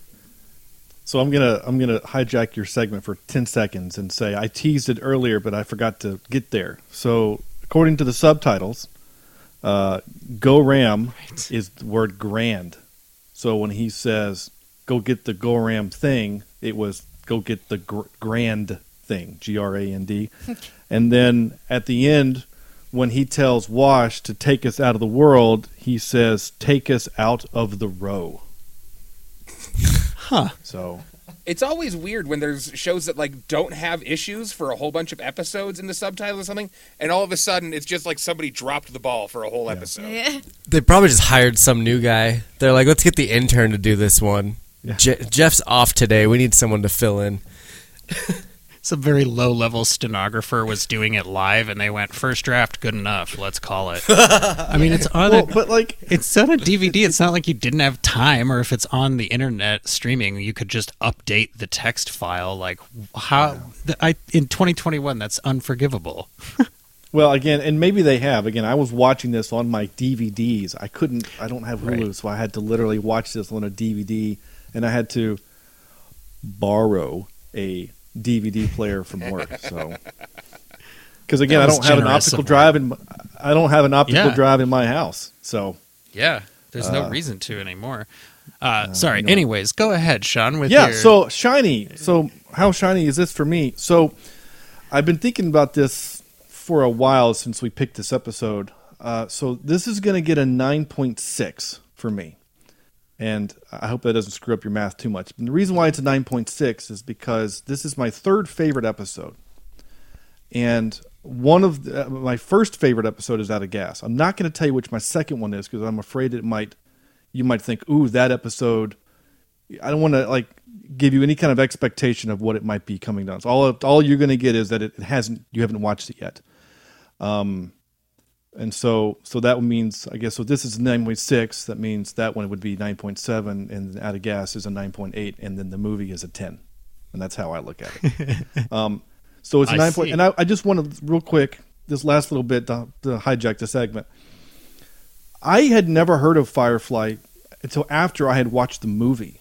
So I actually watched. Okay, good. So I watched the movie first. A friend of mine said, "Hey, here's this new movie. It just came out on D- uh, VHS. Actually, I think we watched it on tape. I don't remember. In 2005, I think we still. Hey, kids, do you know what VHS is? but- yeah, I'll go ask your uncle or your dad. Uh, it was probably on DVD. I, I don't remember. Anyway, it was 2005 or 2006, and so, and so I watched this thing, and I, I was this movie. I was like, oh my gosh, this is brilliant, and it's clever, and it's quirky, and it's low budget, and I love it. And who is this Nathan Fillion? Like I didn't know any of these people, so I probably watched the movie seven or eight times before I got on IMDb and discovered there's a whole TV show that this thing is based on, and it gave more context to the movie kinda. um, certainly because of the way the movie works out. So anyway, I the the show is always acted to me as almost like the prequels for Star Wars. Oh, okay. You know, like the, Except as, as opposed to the show is the meat and and the and Serenity is the exclamation point. To me, it's Serenity is the meat and this is the appetizer. That's very interesting perspective, So, and it's just- specifically to be exactly opposite of Josh and Kylie's perspective.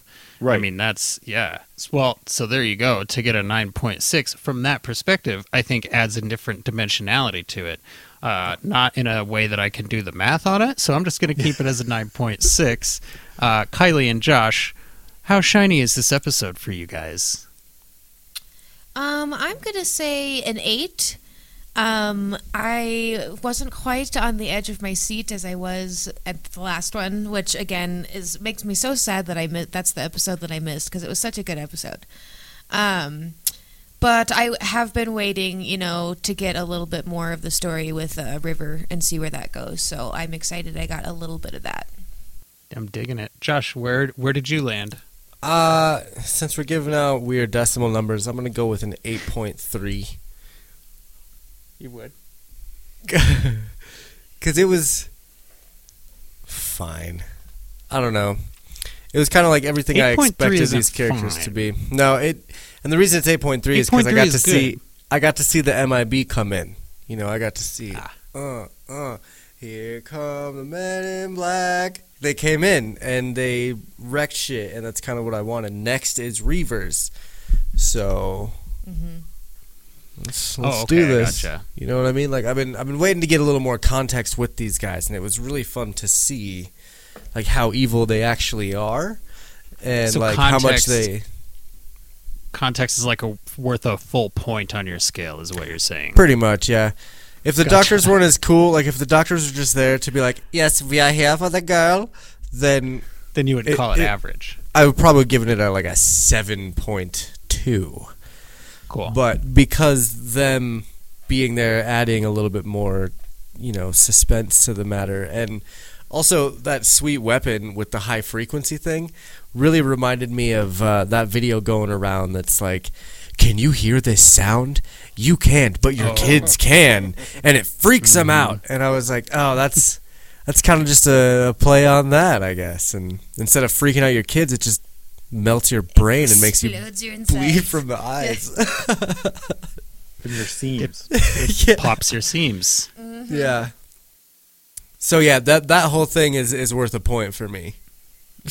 Okay. Uh, Ricky D from Best Flicks with Ricky D. What is your rating? How shiny is this episode for you? Well, I know Sean said this was one of his top three favorite episodes, but this is my favorite episode. so I'm actually going nine and a half, nine point five out of ten. Uh, just this is another great heist episode. I've been talking. I feel like every episode I mention how much I like the train job sticks in my head, and like whenever I think Firefly, there's a couple moments that like couple episodes that really stick out. And this heist episode where they're robbing the hospital and they've got this cool uh, helicopter, jet plane, shuttle thing. It's all just super cool. So I love this episode. 9.5. Favorite episode. I agree. Specifically to that point, I thought, um, and Kylie, maybe you can back me up on this. I thought that that little extra craft that they had, that they painted and they refurbished and they did all that stuff, very Cowboy Bebop. Like we're gonna send just a little quick ship out of our even, you know, our not huge ship, but we'll send a little smaller ship to run out and do the important thing, and then it will come back. I just, I felt very anime and very Bebop to me in general. I loved that ship within a ship thing, especially considering Serenity is already a small space. Did you get that vibe, Kylie? I I did I did, um, but I guess my whole thought on that is I just feel like in general it makes so much more sense to I don't know not land your whole giant ship at every place that you need to go. So therefore, I would Fully also do the little pod. Does anybody know what kind of helicopter they were using for that thing? Like that has to have Um, been some sort of model, it- right? It looked very elongated, which leads me to believe that it is a kind of helicopter whose name I have no way to even begin to guess what it is. Dude, you could have just So, told me I don't um, know. That's the short it's answer, a- that, man. Just I don't know is M1 fine next time, okay? Oh, I thought I thought that was Hind. I thought that was immediately obvious. It's a it's a Russian hind. They used those a lot during the Cold War, like when they were attacking Snake. Afghanistan. Are you being serious though? Yeah, yeah. Okay, okay, cool. I can confirm that. That's excellent. See? Thank you, Jesse. Uh, get a load of this. You mean like the one Roy Campbell shows up in in the first In Metal, Gear, Solid, yeah, game? Yeah, that'd be the one. Yep. Yeah. Or the one that uh, they use, they steal in GoldenEye. you trying to tell me to be less Well, that was a British. That was a British made. verbose? Oh, okay. you want all me to use Thank less thank you. words to do a thing? You think that's going to happen? Anyways, for me, the shininess of this episode is kind of. I'm going to stick with what you guys are doing so that I can make these decimals work out in a way that's much easier to divide the final number. Um, but this only put this only puts me 0.01 off of my rating. I give this episode a 9.5, so it's actually a 9.6. Um, and that's because to me this is very nearly as much fun as the last episode. Um, I just it's not quite perfect in the way that the last episode was for me. Um, I I don't know. I, I think that there's so much in this episode that feels perfect, but there's something about it that feels less than last week. I don't know what it is. It's basically an intangible thing. It's probably negligible, and it mostly stems from me not wanting to go, you know, this is a 10, this is a 10, this is a 10. This is it's just like I think I'm- it's I- because last week was so good that this week wasn't really. It had a lot of fun elements to it, but it wasn't really comparable Right. to what last week's episode was. yeah. Which is unfair I- to yeah. people that watched this when it was originally aired because I'm sure it was out of order and it was all bullshit. And if you give every episode a 10, that's just as silly as like saying every episode is your favorite or something stupid like that. So yeah, silly. That's like the most ridiculous thing I've ever heard. and nobody would do that. So No. to No, to avoid one doing person. that, I'm yeah. To avoid doing that, I'm gonna give it a nine point six. Um, if I'm not mistaken, and it's possible that I am because I accidentally deleted some of your ratings as we were going. but I think that puts us at a solid. I think it's a nine. if anybody else was writing the ratings down, let me know. But I'll go back through and, and edit that. Um, My we're my, either at my a solid spreadsheet said like nine point one something. So yeah. Okay, perfect. Yes, we're gonna call it a nine. Um, it this and and yeah, again, the writing here is perfect. The characterization is amazing. The acting from everybody involved is is just so on point. Everything feels internally logical. Everything feels consistent with what we know from these characters up to this point. Like it does feel like the logical next step for each one of these characters. And as you were mentioning at the beginning, Sean, there is growth. We have growth going on here. Uh, Shepherd Rosie is in the live chat. She actually met the fan who discovered the aerial ambulance in the desert, like after the series was over. And they, um, if I'm not mistaken, they pooled a bunch of money to buy that and then take it around to different uh, conventions, which was just, I mean, so Wow. Rosie is illustrating a really cool point here that comes along with a sudden but inevitable rewatch, which is that we have the coolest listeners and fans. Rosie and Saxon were both fans that ended up in the movie Serenity as extras, and Susie, as I mentioned earlier, sent us gifts, and some of those gifts include things that were handed out at the premiere of Serenity only. Like they weren't sold, they were only handed out there. And she sent multiples of that. Rosie gets a touch of me, gets in touch with me after every show, after she finishes listening or watching whichever one it is, and she goes, "Here's what I thought. Here's what I loved about you guys' reactions. Here's what I, you know, am hoping for Josh and Kylie. Here's what I'm, I'm so thankful that Ricky mentioned this. Like, I just, you guys, we have been getting overwhelmed on social media since we started this thing. And that's going to lead me directly into the sudden but inevitable shout out this week. The sudden but inevitable shout out is where we like to share and reflect some of the love that we've been getting on social media throughout the week. Normally, here, I really try to find different people to shout out um, than we shouted out last time and stuff like that. But this week, I'm going to cheat a little bit because if you watched us last week, you know that Meg and Carla were here from the Bed Wet and Behead, Bedwed or Behead podcast.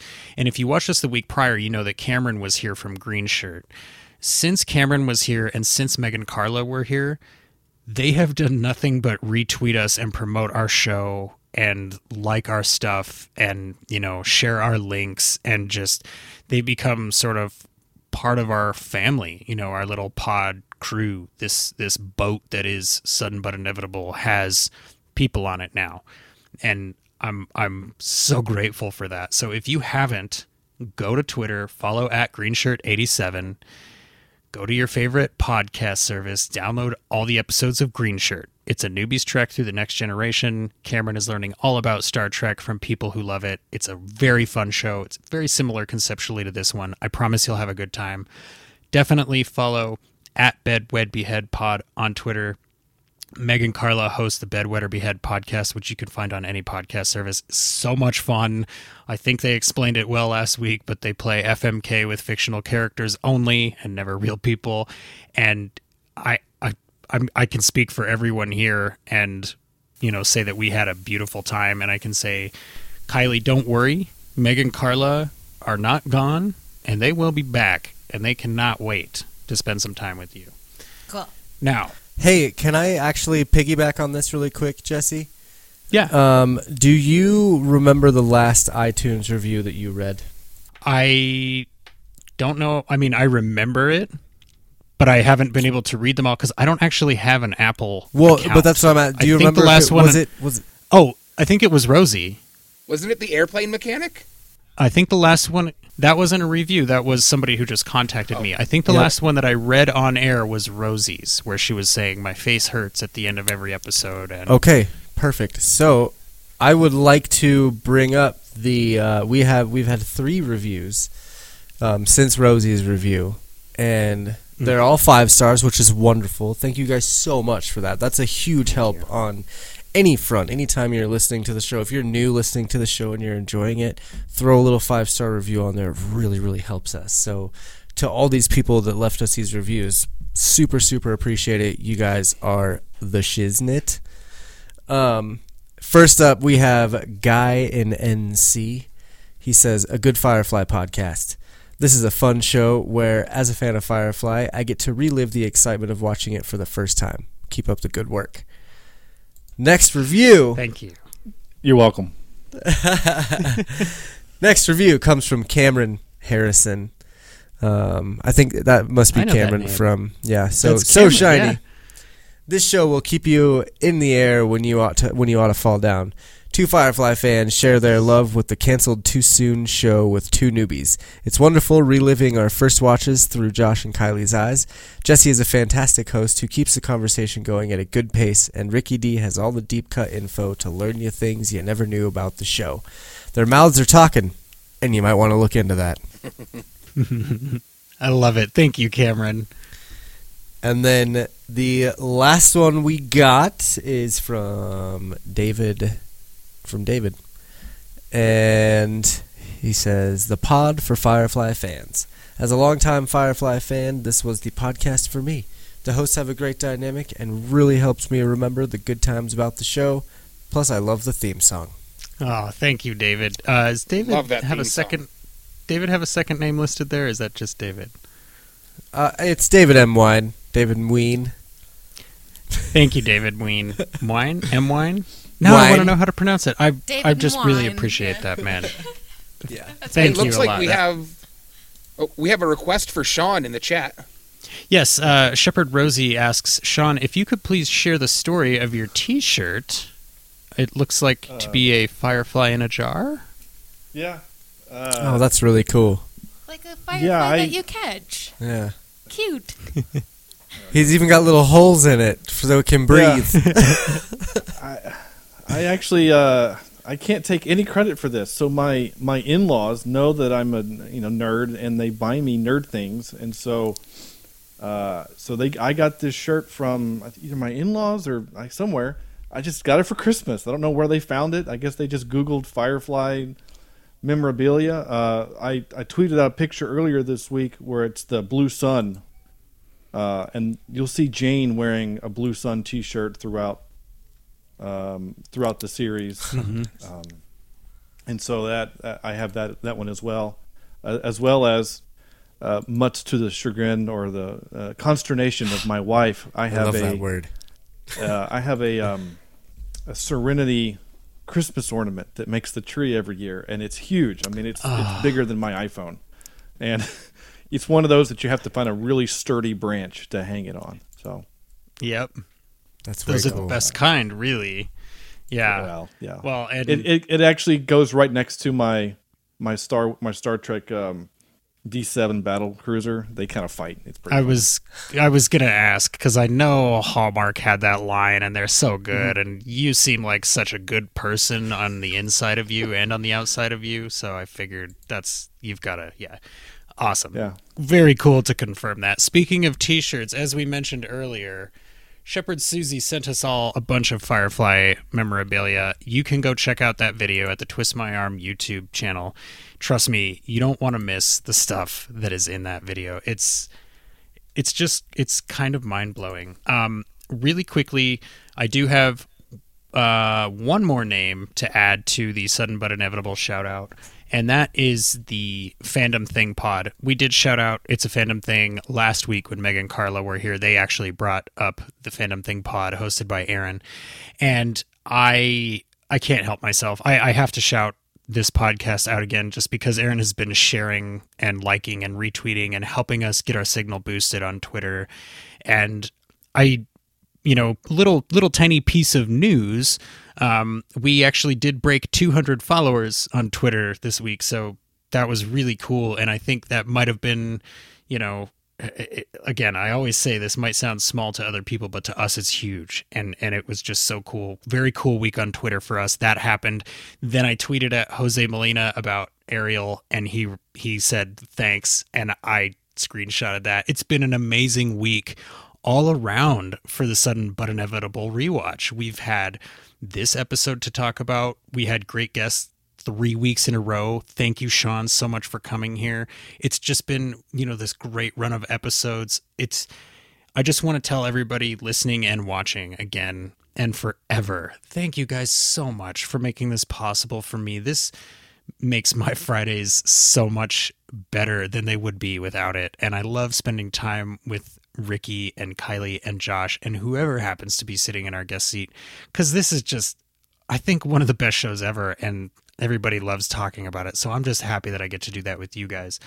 Before we wrap everything up, Sean, what is the easiest way for people to find all of the information they want about cheap seat reviews? Uh, well, really, so I'm not cool. We don't have a website that's really all shiny and pretty. Uh, we don't. So really, cheapseatreviews.libsyn, L-I-B-S-Y-N dot com is the easiest way. It's it's the only way you can get all 300 plus episodes because iTunes only backlogs 100. So Oh, wow. if you if you're like, hey, I really want to listen to the episode about Star Crash, where you guys did it live, and I wore this shirt in front of a camera, then yeah, um, I do. Go. That's do what? I do want to listen to that. Star Crash is Yeah. awful but good. I want to. I Star really Crash want to was listen to that such episode. a good time. That was episode 50. That was a long time ago. So the only way to get that is cheapseatreviews.libsyn.com uh, to, to get there. So that's really the easiest way. We're on Twitter at cheapseatcast. Um, and uh, Facebook is, of course, um, facebook.com slash cheapseatreviews. Excellent. Thank you very if I much. could follow Sean up, I just want to Yeah. mention I've also got Best Flicks with Ricky D. New Oh, trust me, episode my every friend. Sunday.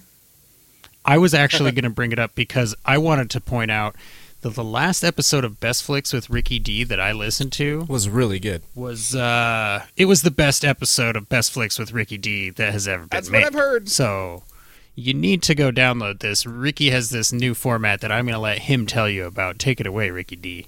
Yeah. Uh, previously, I was just kind of doing one or two shows per episode. Uh, that's kind of what a lot of different movie podcasts do, and it's it's hard to fight through that arena. So now I am looking at everything that Netflix brings to uh, new streaming in March. Everything HBO Max brings to streaming in March, and I go through every single item. Uh, for last week's episode, I hit 69 new releases coming to Netflix, and not just Netflix original series, not just their new stuff, but also Rain Man. Rain Man came to Netflix, so I go, "Hey, there's Rain Man. Here's a little bit of what's what it's about. Moving forward." So I put maybe between 30 seconds and 90 seconds into every movie. I try to put a little comedy, a little bit of attitude into it, and it came out really well last week, and I'm so excited to see what more I can do with it. So that's where Best Flicks with Ricky D is headed, and it's it's going well. I am really loving it. And as a person who um, runs a weekly podcast that happens to also be live, that I also only give myself two days to edit before it has to come out because I'm insane. I really dig having a podcast in my life that tells me what's worth my time on streaming services because I have a lot of streaming services and very little time to use it. And there's also so much coming out. At, at all need a little times, help sifting through it. It's it's rotating in and out. It's new stuff being released. It's all kinds of stuff. Josh, what have you been up to with the Twist My Arm Network this week, my friend? Oh man, I'm always up to something, dude. Uh, Sneaky, sneaky. so right now I'm honestly really really working hard on this new it's not new so it, we have five episodes now but it's the marvel cinematic monday podcast um, a buddy of mine and and i go through and talk about all sorts of marvel stuff um, but it's not just movies and tv like i'm we're reading comics and we're going through some of our favorite stories and stuff like that um, this last episode was questions. yeah, yeah, we had some good, good uh, quality questions from some listeners. But Um, yeah, this last episode we finished up, we wrapped up WandaVision, which was a lot of fun. We actually kind of acquired a new host via that episode. So um, there's a little bit of a. It's hard for me to promote this right now because we're about to revamp it a little bit by by next week. Um, but I'm extremely excited to see where the Marvel Cinematic Monday podcast goes with Chip, Josh, and now Roy. Very So, cool. Yeah. I am also excited, and I really like you were saying. As a guy who doesn't read the comics anymore, like I have issues of comics, right? But I don't have access to Marvel Unlimited or any of that stuff. It's really nice to be able to go, hey, what are they pulling from so that I can act like I know what's about to happen so that when my wife asks me, I don't have to go, ah. I really appreciate that. Yeah, 'cause and I it's, love the it's been eye opening I for don't- I don't me know it all. too. So Yeah. yeah, Yeah, Chip Chip knows his stuff, and I I watched the last episode. Roy knows his stuff too, so I'm Mhm. I'm very glad to have him aboard for that. it's gonna be it's gonna be a fun time. If you would like, you can get a hold of us at facebook.com slash twistmyarmpodcast. You can follow us on Twitter at Sudden But. Josh, go ahead and hit that music. You can follow us on Instagram at Sudden But Inevitable Podcast. And to get everything all in one place, you can go to twistmyarmpodcast.com slash SBI. The Ballad of Inevitability is performed by Mark Cohen and a choir of rebellious angels, and that makes him mighty. I would like to say thank you again to our guest Sean of Cheap Seat Reviews this week. So, with that, I have been Jesse. I'm Sean. This is Ricky. I'm Kylie. And I'm Josh. Call 508-93 twist and leave us a message. Josh, take us out of the world.